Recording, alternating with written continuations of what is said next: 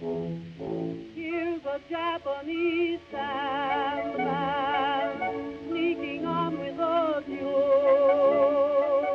Just an old second-hand. Hello and welcome to the good friends of Jackson Elias, a regular podcast about Call of Cthulhu. horror films. and horror gaming in general. I'm Paul Fricker. I'm Scott Dorward. And I'm Matt Sanderson. In a previous episode, we discussed morality in role playing games, and now today we turn to the subject of morality in the mythos. But before we get into all that good stuff, what is going on? So, you've been recording, Scott, for a DVD this time with Tom Hanks. Sadly, the two of us were not sitting in the studio together doing this, I don't believe it. but we had the next best thing. This was a very strange opportunity that came up, which I am absolutely delighted to have been part of. We've been recording these so-called all-star games with How We Roll recently, where Seth Skorkowski and Veronica from Cthulhu and Friends have joined Joe and Owen and myself for a variety of games. And we were approached by Plumeria Pictures to do a DVD commentary track for the 40th anniversary edition of Mazes and Monsters, which is coming out around now. I'll put a link in the show notes if you want to order your very own copy. And so, yeah, basically, we sat there for an hour and 40 minutes and spent a lot of time going, what the fuck, and taking the piss out of this film. But Mazes and Monsters is a weird film. It's not necessarily the film you think it is if you've heard about it, but at the same time, it very much is. I mean, it was an early Tom Hanks film. It was made for TV. It was based on the Dallas Egbert uh, tragedy. This young man who, I won't go into all the details here, but whose misadventures and later death were blamed very much on role playing games, but actually had nothing to do with it. And this whole mythology built up around it and led to the creation of this novel, First Four Mazes and Monsters, that was filmed as this TV movie. It's a strange film, and it became swept up in the whole satanic panic thing, though there's no elements of that in the film.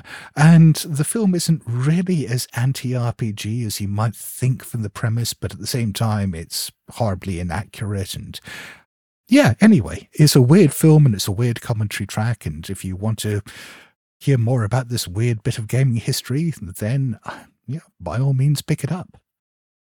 Well, I hear there's a pretty interesting weekend coming up. A weekend with good friends, perhaps. One might say that, yes.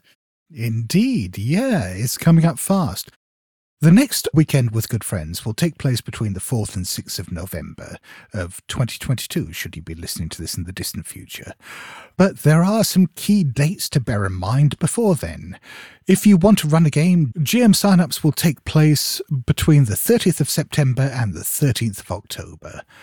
The player signups will take place between the 21st of October and the 27th of October, and the lottery results for places in the games will be announced on the 28th of October.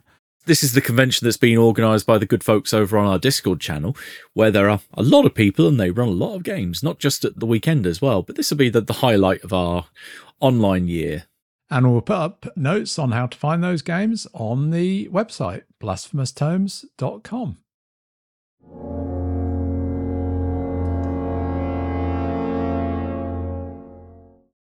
And now on to our main topic morality in the mythos. Last time we discussed the general issue of morality in role playing games, particularly with reference to game mechanics. But now we're going to dig into the Cthulhu mythos and how morality factors into that. Are the gods and monsters of the Cthulhu mythos evil?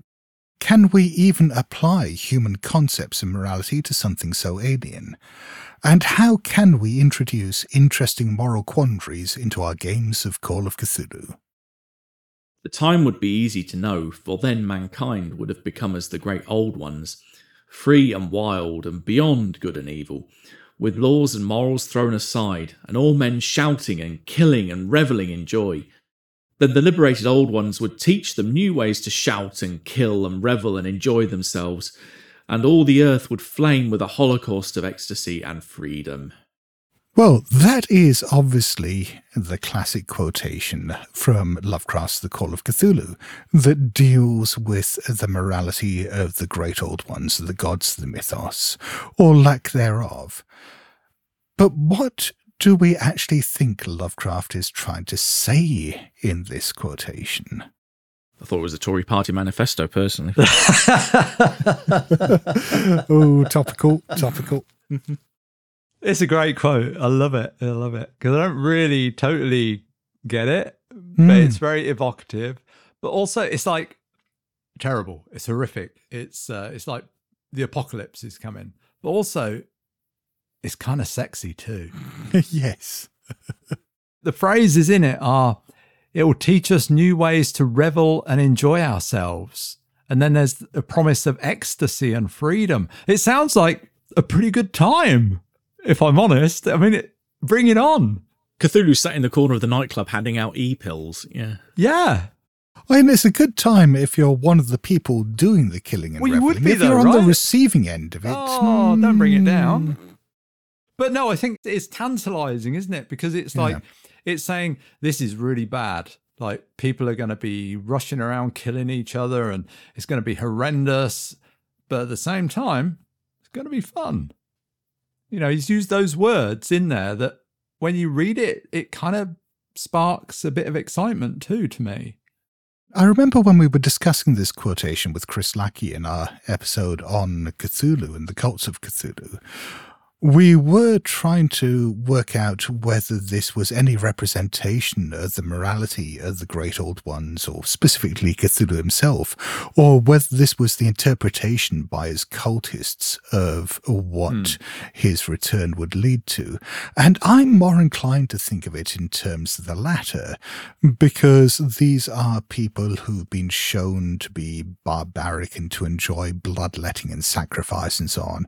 And it's like, okay, Cthulhu's returned, and this gives us license to do all that because he's going to free us to express our inner impulses, to be everything that we be without the cloistering effects of human morals. And of course, this is going to involve bloodshed and revelry and uh, and all that stuff. But is that really the case? Is that what is within most people? Or is this a reflection of the morality of those cultists rather than the morality of Cthulhu? I don't know, but I'm signing up to Team Castro. but no, it also sort of speaks to me of the terror of the mob, you know, the kind of hmm. mob mentality that when you get a group of people that get very animated about something, they kind of throw off their morals and they stop acting as individuals and Yeah. perpetrate some sort of heinous acts because there's this mob mentality.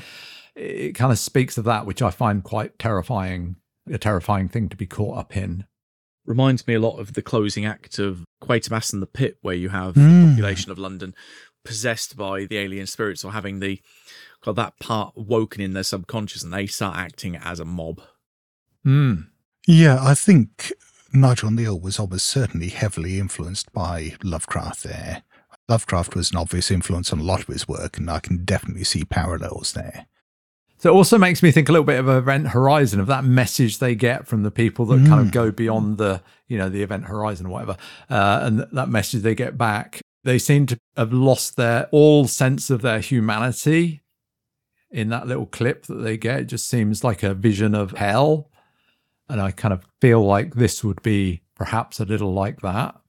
I'm not sure that they did lose all trace of their humanity. I think what makes that frightening is that what those people were doing at Event Horizon was very human. It's humanity without restraint. It's the darker animalistic side of humanity. But those consequences there, as we see with the cultists in the Call of Cthulhu is a very human one. And I think that if we're going to accept that the great old ones exist outside human morality, then I think it's unfair, potentially, or at least limiting to ascribe such simple barbarity to their morality or what changes that they could bring about in humanity. I kind of got lost in that. Sorry. What I'm saying is that the evils that we see in that quotation in Event Horizon and so on are very human evils. That torture and bloodletting and so on, Hmm. murder. People don't need any encouragement to do that. We do that all the fucking time. Human history is absolutely full of that. Yeah. And to say that, oh, yeah, Cthulhu comes along and we're suddenly free to do all that, well, no, we always have been and we always have done it. I think that if we're going to start looking at the morality of the mythos, then that is probably a red herring, that, that whole bit. Sounds like an average Friday night on the Lakes Estate. Mm. I, I feel like the what he's sort of warning us of is this power that strips away this veneer of civilization that we have that keeps everything running smoothly. That the mythos will sort of burn that away and and allow everything that sort of bubbles underneath just to to run free. You know, when I drive around the country, sometimes you look at fields with crops in, and there's shops with everything you can think of, and there's people being nice to each other, and you think how have we achieved this state of harmony for the most part not everywhere Hmm. not everywhere in the world is, is like No. this and, and not anywhere in the world is totally like this but as a whole civilizations are just such a an achievement i think you know that on the whole we get on around here where i live people get on and they live relatively harmoniously But it's a fragile thing, yeah yeah and it falls apart at the slightest provocation. And I think that's what Lovecraft's warning us of here, isn't it? He's saying, like, when they turn up, all that protection, all that nice stuff that you know, it's all going to go. And we're going to see what lies beneath, you know, those the horrors that people are capable of, I guess. That's what we fear, I think. But when I'm thinking about the morality side of it, I'm thinking about the fact that you have Castro here who is talking about this as if it's going to be a joyous release, as hmm. if this is going to be freedom as opposed to horror. That, as I said, I see much more as being a reflection of Castro than of Cthulhu. Yeah, I think there's two things here, aren't there? There's human morality and there's mythos, which I don't think we can put human morality on because they're not.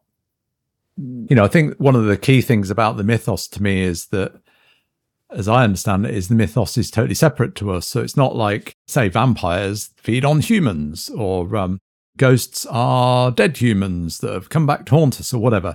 But the mythos is as a conception of a kind of monstrous thing is, is totally separate to us. It's it's not interested in humans. It's not on our kind of scale of morality or good and evil, I don't think. But where we have interesting games or interesting mythos stories is always about that interaction between humanity and the mythos. It's when these two disparate elements come together and about the way that they perhaps shape each other. From that point of view, I think it's not unreasonable to try to at least see the mythos through the lens of human morality, even if it doesn't quite fit, because we as as intelligent sentient creatures just perceive things that way. This is the lens through which we see the world. Sure, it probably makes about as much sense to discuss an outer god in moral terms as it does um, a thunderstorm or an earthquake. But humans have always seen morality in those things as well. I mean, just look at preachers who blame gay people for earthquakes or people who in olden times used thunderstorms or storms as personifications of gods. We just see the world that way. It's the way we're wired. I mean, I guess the difference in this kind of fiction, if you're taking the mythos, in that case, if we're going to take these things, you know, if we accept like the mythos gods in the fiction, they're, they're real in the fiction. Hmm. So they can be doing these terrible things. Whereas in real world, the gods aren't creating thunder or whatever. It's just atmospheric conditions, right? But what I'm trying to say is that reality is different to fiction. So, for example, cultists or certain peoples in the game fiction might be making sacrifices to the gods. Hmm. If people do that in the real world, well, that's clearly a criminal act. It's not going to have any realistic effect other than murder. But in the game or in the mythos fiction, if they make sacrifice to the gods, maybe that is going to have some effect, you know, because it's, it's so we can't compare like with like. But you're also talking about one very specific strand of morality, the morality that we in the modern day Western world have. But you talk about human sacrifices being almost objectively wrong there, which from my own personal morality, yes, absolutely, I think it's wrong. Hmm. But on the other hand, if you were to look at, say, the Aztecs, you'd have a really hard time convincing them of that. Sure. If we don't throw this guy down the temple steps and cut his head off, the sun won't rise. Hmm. Heresy. And that is a code of morality that they're following there. It's not because they've gone insane. It's not because they've shed any more morality. It's because that is the moral code that they have developed and adhere to. Yep. I'm not quite getting your point. You were talking about how it would be something alien for people to start making human sacrifices to the gods, No, I don't think it's alien. or at least it was outside our morality. And I was just saying that it hasn't always been the case. That there, you know, there are definitely cultures where that's not the case. Yeah, absolutely. But when it comes to the deities of the Cthulhu mythos, you mentioned a bit before about them being harmful or maybe even being able to perceive them as, as evil. Let's talk about the ones that operate completely off a human scale. So we'll take Nyarlathotep, uh, Bast, and and Hypnos and Nodens out of the equation. But the other ones, how do you see the morality of these you know, completely ineffable things? I keep thinking of them as being almost. This is almost straying a bit too close to a Derlethian heresy, maybe, but seeing them as almost manifestations of concepts or for fundamental forces of nature. Things like Abhoth, for example, like the great source of uncleanliness, or Yog Sothoth, time and space. They are elements of creation. They are elements of the universe. They don't have agendas. They're just things that are Hmm. that maybe the morality comes from those that interact with them to try and use them towards their own ends. Maybe with the Yog Sothoth, you potentially got a bit of an argument with the likes of the Whateleys that he did uh, Hmm. beget his son and uh, brought him down to earth. So there is maybe some motivation behind there, which definitely would imply intelligence, which, and with intelligence, there is to some extent morality will come hand in hand with that but maybe it's just again we don't understand the, the scale on which it operates. Yeah, I find Wilbur Whateley and his connection with the Sothoth to be a particularly interesting one when we start uh, talking about morality. Because if we look at the Dunwich Horror, Whateley's plan is basically to restore the earth to a condition that it was back when these alien gods ruled everything and to take it back to a place in space and time where it's sort of the natural environment for these entities where they can thrive again. Obviously, that has the potential side effect of wiping out humanity, but is it evil? It's no more of a side effect than if a volcano explodes and showers lava over a town that exists on the slopes of the volcano. It just it's just something that happens. I think you can't answer that without saying, what do you mean by evil? I don't know what evil means, really.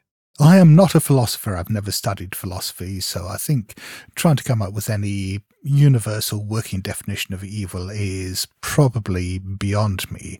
But from a personal perspective, the way I'd define evil is a form of malignant selfishness that is capable of carelessly or deliberately causing harm to others for personal gain without any uh, compassion.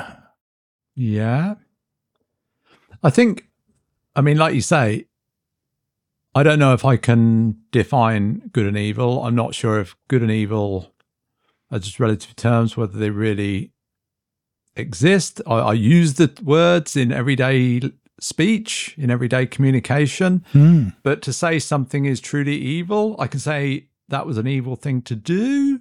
It was an evil act. Can a person be evil? I don't know. I don't think so. Or at least on the surface of it, I don't think so, but I could probably be swayed.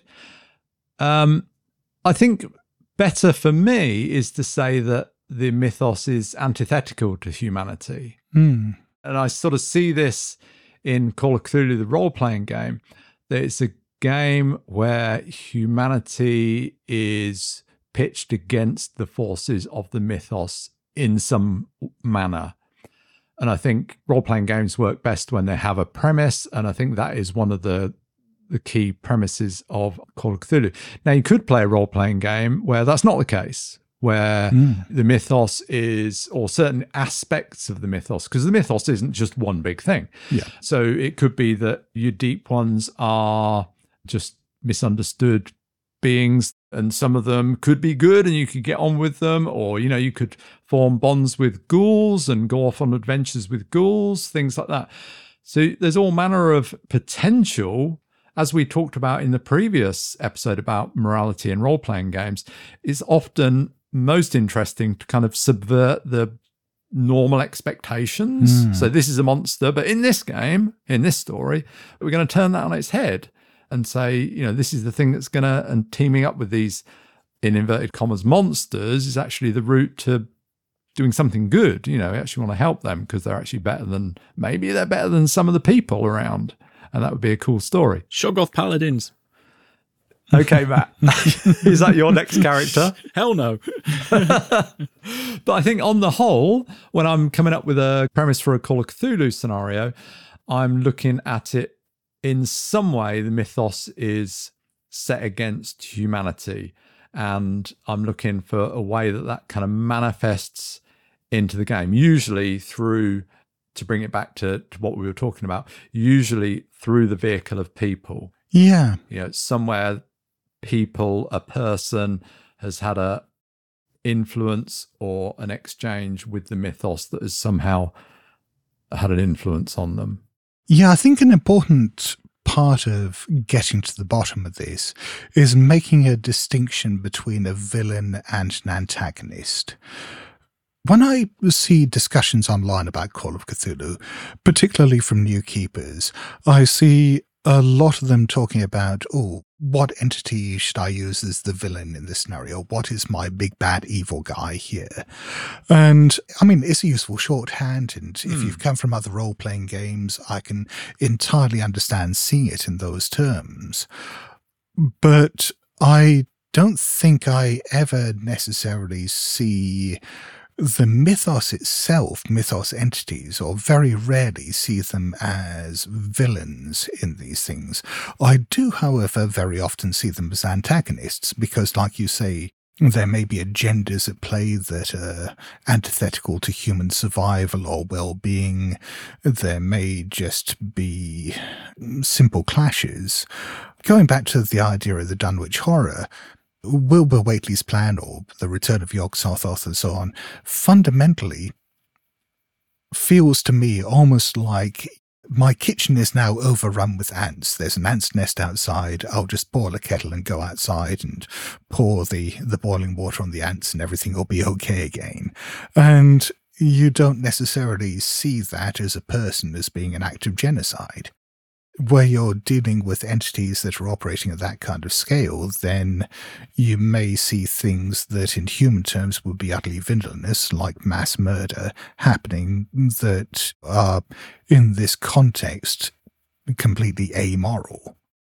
Yeah, this seems to be a regular debate that comes up online with some of these videos that people post about uh, pouring lead onto ants' nests they say, oh, the nest has been scheduled for extermination anyway, so these ants are going to die.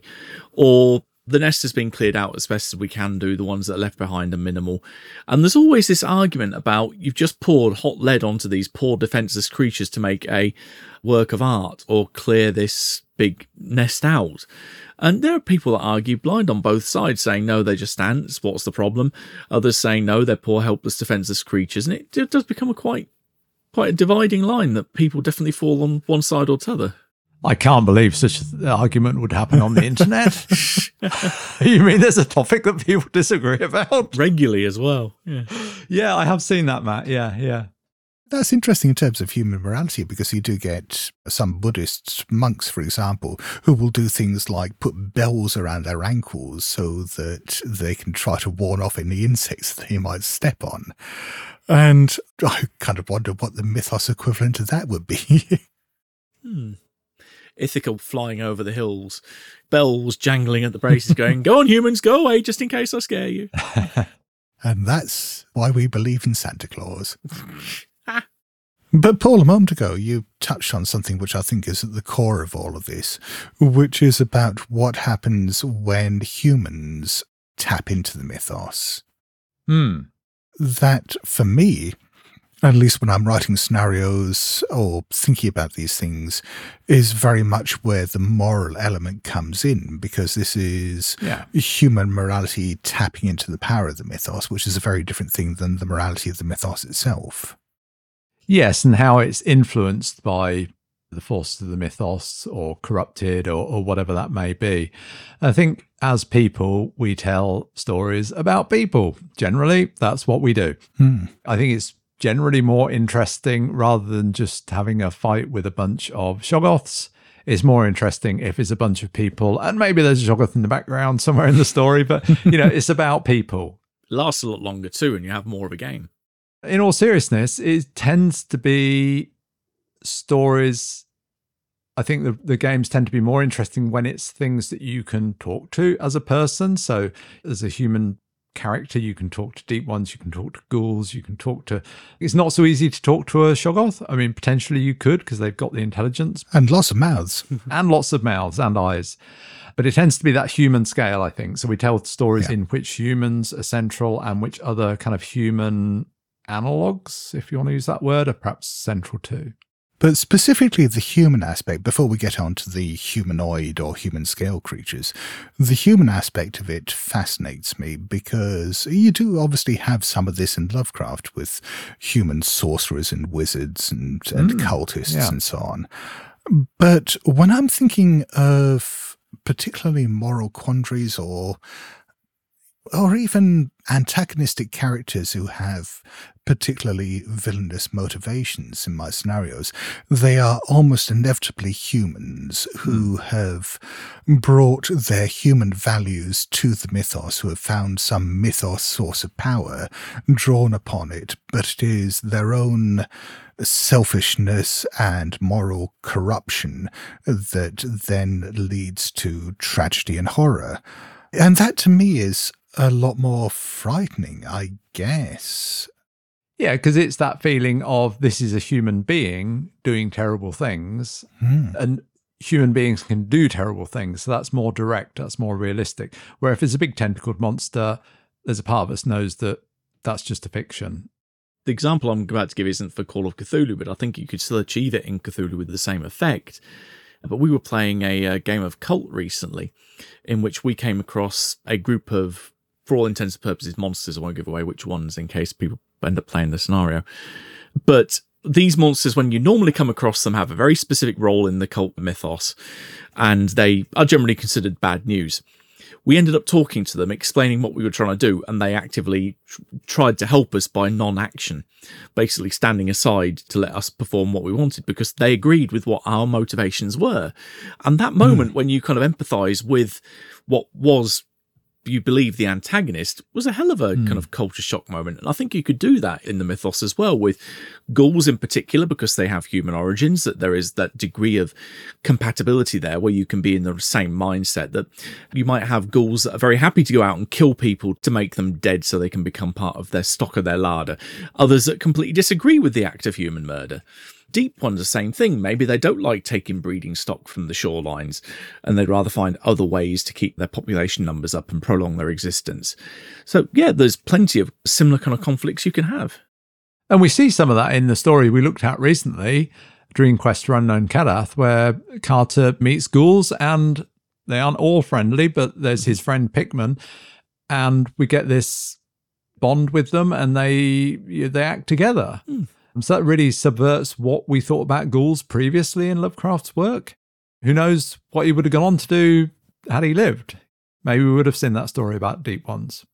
I think there's been a real thread in modern mythos fiction of using Lovecraft's creations as a way of critiquing some of his xenophobia and fear of the other by presenting these monsters, these creations, in much more human terms.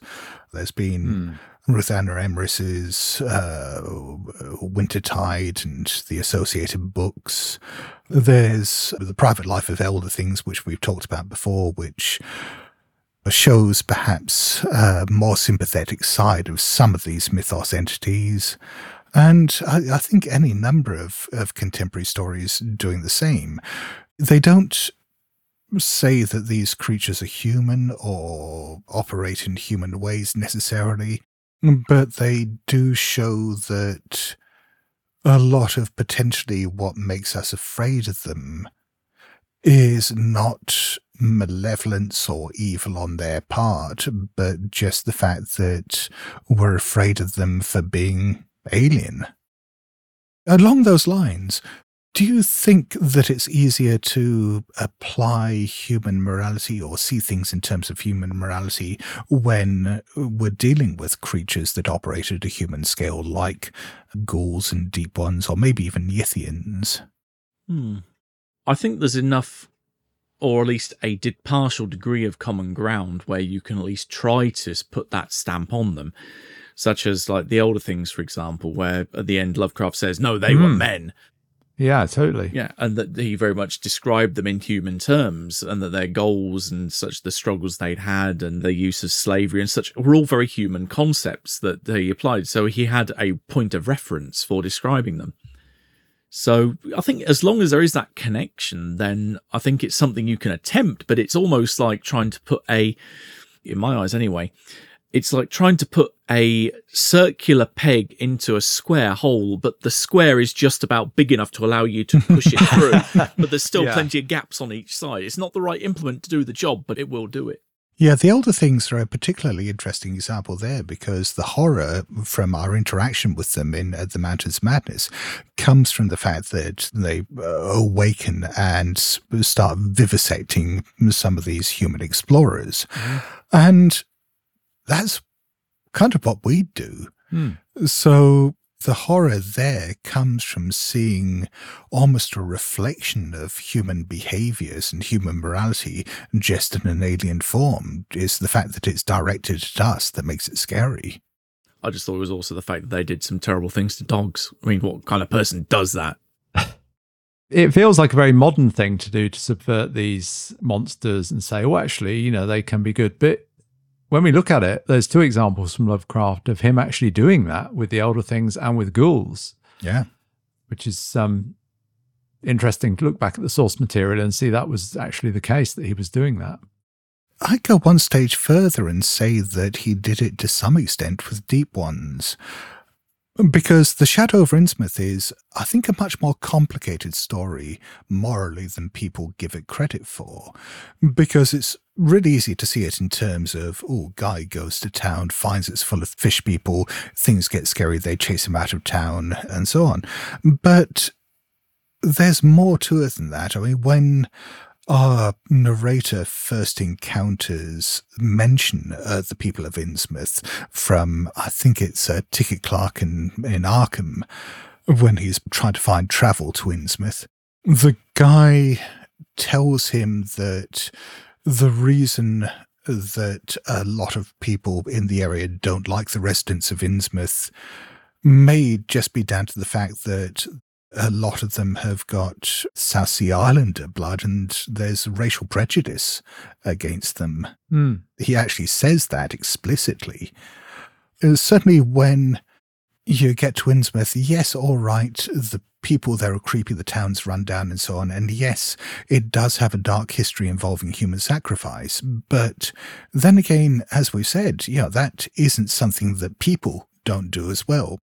You can look at the shadow over Innsmouth as being a depiction of a town that has been taken over by a cult.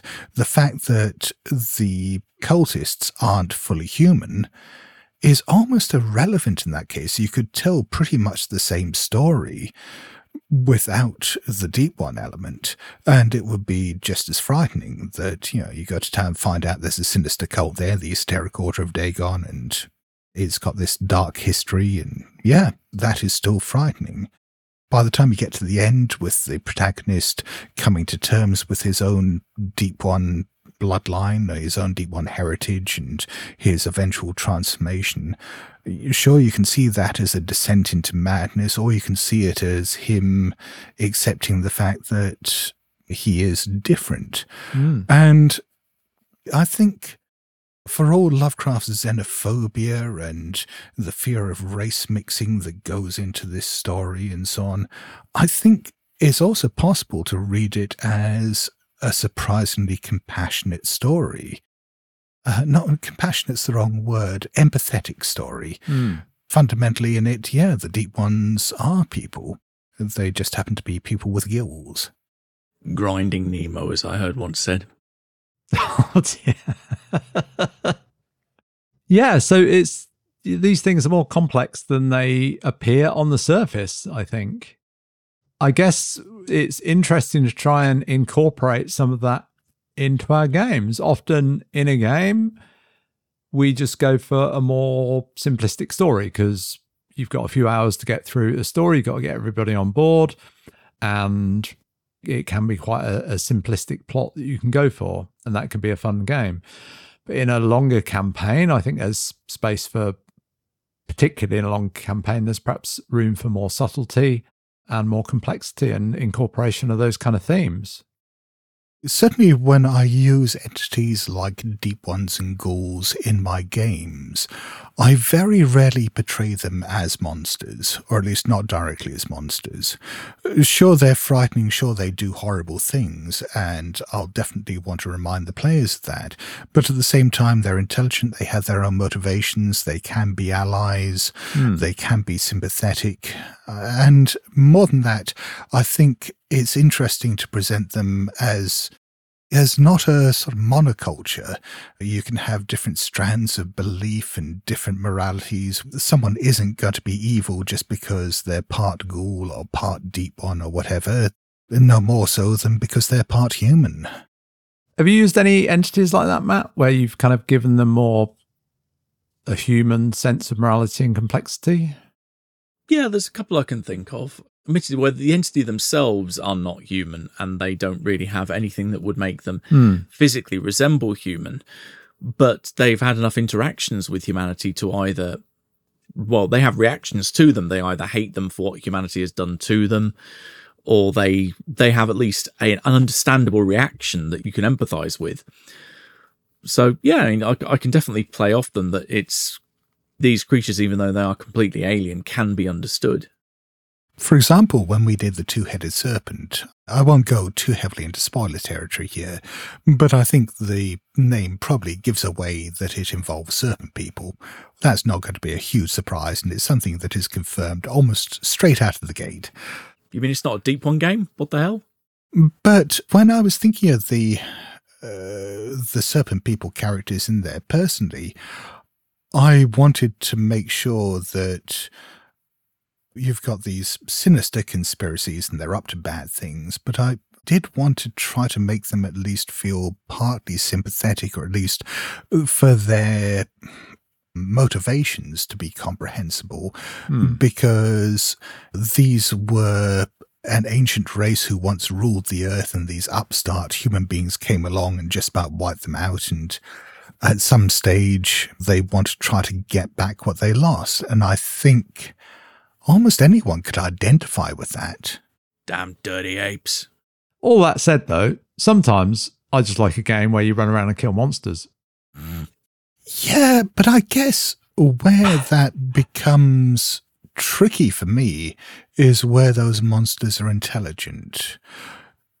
Now, if you have a game where you have purely predatory or more bestial things, you've got borderline cases like, say, Shoggoths or maybe a Hound of Tindalos, where they are more animalistic, they feel more predatory, then I think that makes the morality a bit simpler than it would with Deep One's ghouls or Elder Things or even Serpent People. I was going to say, with creatures like that, you might as well just have a survival horror game, in which case, go play something like All Flesh Must Be Eaten. But then, even with that, you've got a morality of that comes up in the likes of Dawn of the Dead. They were people. Mm. Yeah. Hmm. They may be a zombie, they may be a monster, but they have a human face. They once could have been your neighbor, for example. You don't have Mm-hmm. that with something like a Hound of Tindalos or a Shoggoth. Yeah, it might have eyes and it might have a mouth, but otherwise it is something, again, completely alien that, I don't know, that kind of loses something because it becomes so removed from the human condition that again, you don't have that connection with them that you don't feel bad about necessarily.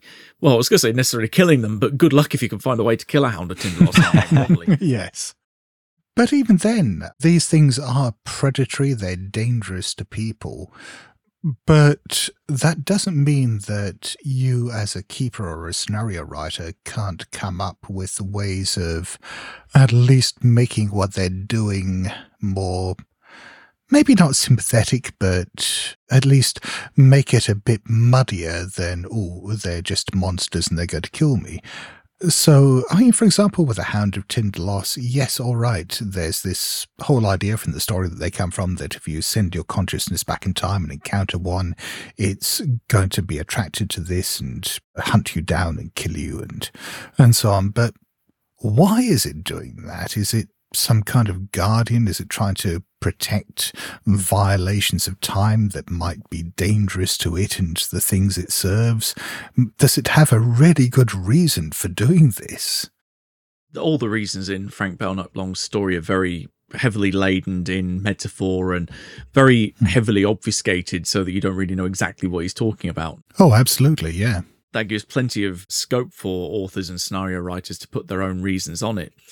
But one way that I think you could probably make them more sympathetic or use them to a more interesting degree in a story is if you've been, and you as the players, have been thrust into an encounter with them that's not of necessarily your own volition, hmm. that it's not your own accident, it's actually the work of someone else. Because then if the being realizes that it's being used to effectively dispatch you as a like a hired goon, then you could potentially try to get it to realize that and get it to focus on the person that set it onto you. So the real bad guy behind the scenario. Hmm.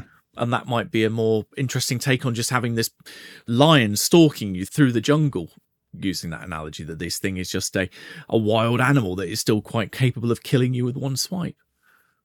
But something that has maybe an intelligence that can be directed away from you and have that, again, degree of understanding that, no, I'll- leave you alone and I'll take out the real problem here. Yeah, I like that. I mean, one thing that I always like in games is when there is a non-violent solution to things. Certainly from a moral point of view, that appeals to me, but just from a problem solving point of view as well. If you can talk your way out of a situation, or like you say, there, redirect it towards the person who's actually responsible for the whole thing, then yeah, I think that's really cool. I feel like a lot of this is looking at a particular style of gaming and a particular kind of approach to gaming that there's kind of a an overview of things that when you're when you're talking about things and uh, in theory Hmm. is very different to practice. So you know we talk about oh, how moral dilemmas are great and how you know it'd be good not to be violent and not to kill mindlessly and stuff like that. And then we play the game and we're just killing things willy nilly and it's great fun. Break out the Tommy guns. I mean, I'll remind you of the game we played in Wild West not so long back, a couple of years back now, where you two just shot a load of children as they climbed out of a house. They deserved it. They, I mean, you know, you're the same people that took great glee in that at the time. So, you know, but now objectively, you're going to say, well, that was morally reprehensible and we don't want to do that sort of thing. But when you're actually playing the game, I think you've got to own it that you enjoyed it. The point I was going to make is I like being given the choice. Yes, sometimes, I mean, depending on the game, that's that's absolutely fine. Yeah, but the point is that I don't always make the same choice. That there are plenty of games where I've tried to talk my way out of violent situations. I almost never create characters with combat stats these days. I rely almost entirely on talking. Do you recognise this man, Matt? I was going to say, it's just because he hasn't got a d6 damage bonus, he's gone all soft on us. Yeah. It depends entirely what mood I'm in. Yeah, I agree. Sometimes I do just want to shoot a deep one in the face. But other times it is nice to be in a situation where you can try to come up with a creative, peaceful resolution to a horrible situation, or at least the least worst solution. That can be good, but we don't seem to be including the fact that combats can be a lot of fun in this discussion. And I think if it's a fantasy style game, you know, or, and I include some mythos stuff potentially in that, then taking on a load of monsters, I think can be great fun. I don't think there's any denying that. I mean, we we quite happily do that in like video games, and I don't I don't think doing that in a game like makes you a bad person or means I mean I've never like shot anyone or stabbed anyone in real life, but I've done it in games loads of times, and I'm gonna hmm. say it. You know, it's it, it's great fun because it's a, a dramatic thing in the game. Well, I think a big part of it is making sure you start the game with the right kind of expectations about what it is. So if you're running a game or signing up to play a game where you want it to be all about hard moral choices and spelling all that out ahead of time isn't necessarily a bad idea. If you're saying, all right, this is going to be a pop Cthulhu game and is going to be inspired by Assault on Precinct 13, except with monsters, you're going to be under siege and you're going to have to fight for your lives, that's a very different thing. In my experience, I think probably the best moral dilemmas have come about organically not sort of been planned for. They just kind of crop up in game, and it, it's between the players that that kind of evolves. Hmm. There's one instance where I can think of that happened in one game that I ran. Actually, Scott was uh, almost like the uh, the one single member of the audience watching it play out.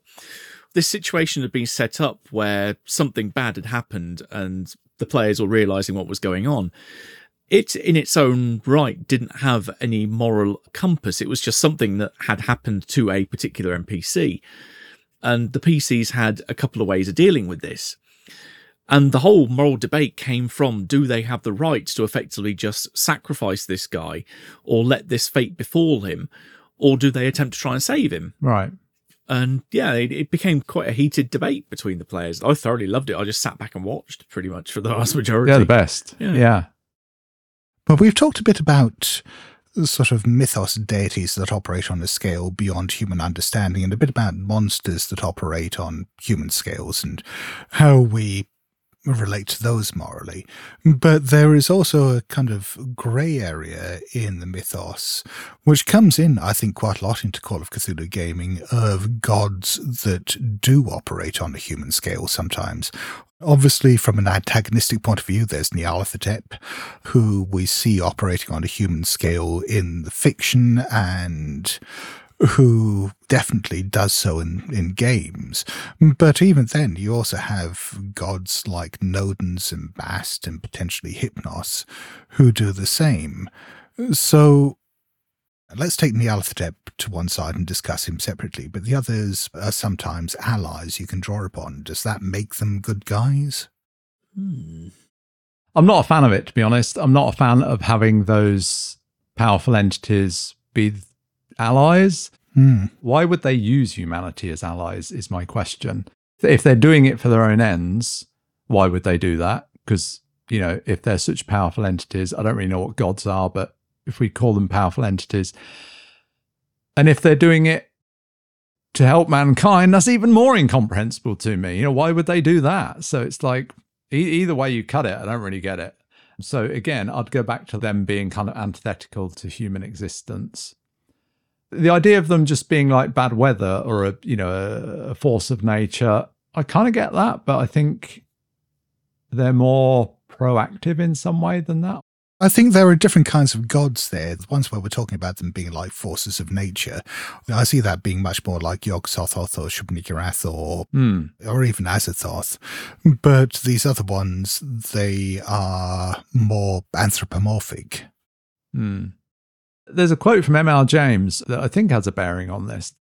Another requisite, in my opinion, is that the ghost should be malevolent or odious. Amiable and helpful apparitions are all very well in fairy tales or in local legends, but I have no use for them in a fictitious ghost story. Hmm. He's not talking about mythos, but I think we can draw a parallel with that and how he's sort of saying that that supernatural entity, if we want to cast the mythos in that mold, should be malevolent or odious. I think one of the classic examples that gets brought up with that particular quote is the footprints in the sand in Warning to the Curious. Starts off like normal footprints, but then slowly becomes more skeletal and something distinctly unwholesome. Quite a horrific image where he doesn't actually show you the thing itself, but just the, the traces it leaves behind. But specifically with these deities, I have used some of them on occasion and used them on a human scale. So, for example, Bast, I think there is perhaps the temptation to use her as a sort of patron or an ally, but I've been very drawn to using her as, well, something a bit more feline, something mercurial and predatory and dangerous that you might get in her good graces for a little bit, but fundamentally, you're still probably just a tasty morsel to her. Have you run out of catnip yet? Hmm. And Nodens is an interesting one. I mean, obviously, we did an episode on Nodens, but we sort of see his not benevolent side, but useful side potentially in the Dream Quest of Unknown Kadath. Very briefly, I mean, he's mentioned off screen, but it does seem to be less that he's an ally you can draw upon, more that he has this ongoing game or this ongoing series of conflicts with Nyarlathotep, and it's almost like humans are the chess pieces that they're playing with at times. I don't think that makes him in any way benevolent. Nyarlathotep, I think, is a much more interesting one. Again, obviously, we did an episode on him, but I've been thinking about him in terms of him being a trickster deity, because tricksters are always more morally ambiguous than the sort of sinister, moustache twirling villain that he's often portrayed as in the mythos. Hmm. And I think it's potentially much more interesting to think of him as a trickster I sort of got that vibe, as I mentioned when we were discussing Dream Quest of Unknown Kadath. Hmm. But tricksters in legend can lead people to new discoveries and new solutions, knowledge that may be dangerous and may destroy them or may prove to be useful. They can play with people in ways that help or hurt them. And they are unpredictable, dangerously so. I think that's a very fun way to use Nyarlathotep if he's going to operate at a human scale. Then treat him as a classic trickster. Hmm. Take inspiration from gods like Loki or Anansi and have some fun with him. Something that points out a flaw in a human personality that maybe they hadn't realized is a flaw or maybe they thought was even more ironically being a strength and showing them the error of their ways to maybe improve them. But it depends on what you um, classify as improve at that point. Is Nyarlathotep wanting to uh, bring out those things going back to our opening quote to uh, show them how to perform new ways of killing and reveling and joy it all depends on what the compass and the motivation is behind that trick that's being pulled. I think that's one of the great things about working with the Cthulhu mythos for Call of Cthulhu is that it's not like other licensed properties which define what the Hmm. entities are and what the antagonists are and who the NPCs are and what items will do and so on. There's some of that in the rule book, but you've really got so much freedom to recast Nyarlathotep however you want.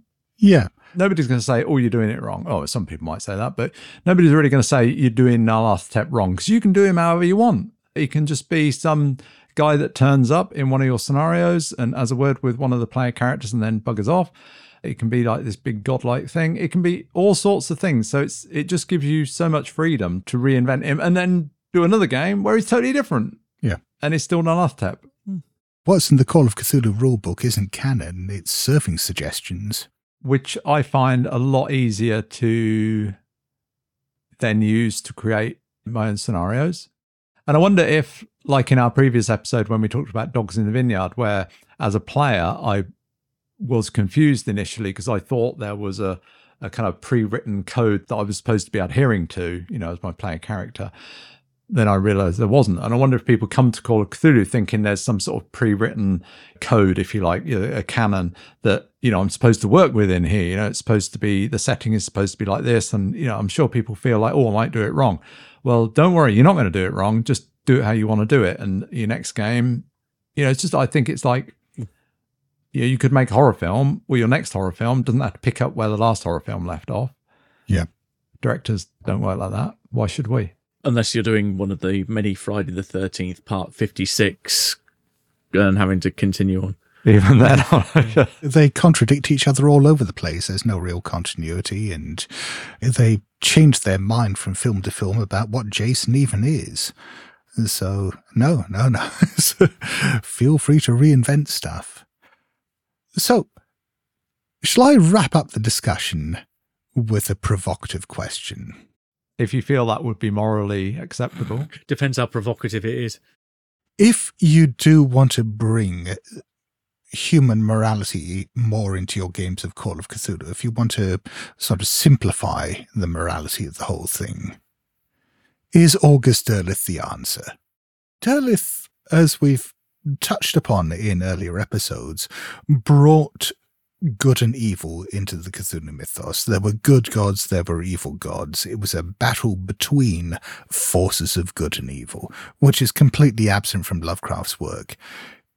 Is that more useful, perhaps, to people as a, a concept in gaming? By useful, do you mean boring? Then maybe yes. Well, I I got two answers. One is no, and two is why are you fucking banging on about Derleth again? Haven't we talked about him enough? There are lots of other authors. You know, I just don't know why you keep going back to Derleth. He was kind of very significant at one time, but I think he's just like not that significant anymore. The reason I keep going back to him is the Call of Cthulhu that I grew up playing was always more Derleth than Lovecraft. Okay. Well, I'm sorry that it had that influence on you, Scott, like 40 years ago. But, you know, things have moved on.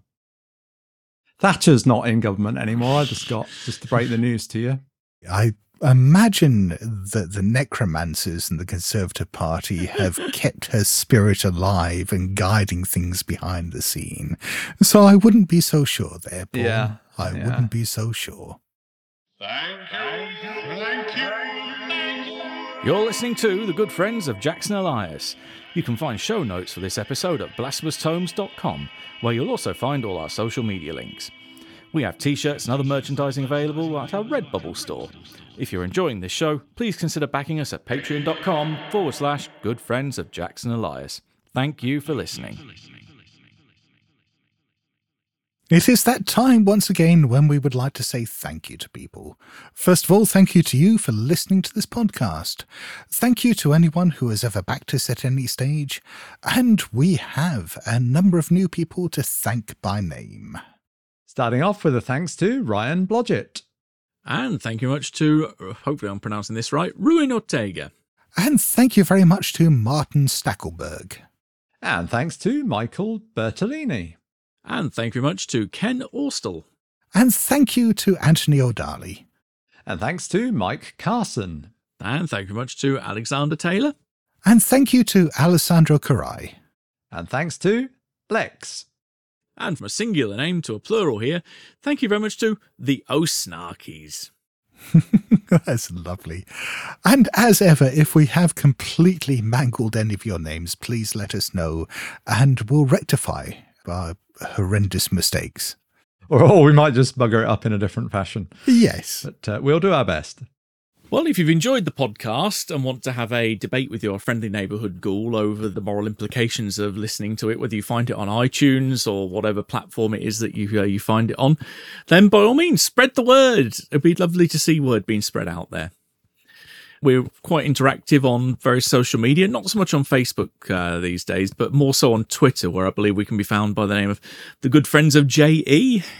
Yep, and we have a very lively Discord server, and I shall put a link to that in the show notes. Okay, well, I think that wraps it up for today. So you've been listening to the good friends of Jackson Elias. Until next time, it's a goodbye from me. And cheerio from me. And a farewell from me. Hello? BlasphemousTomes.com.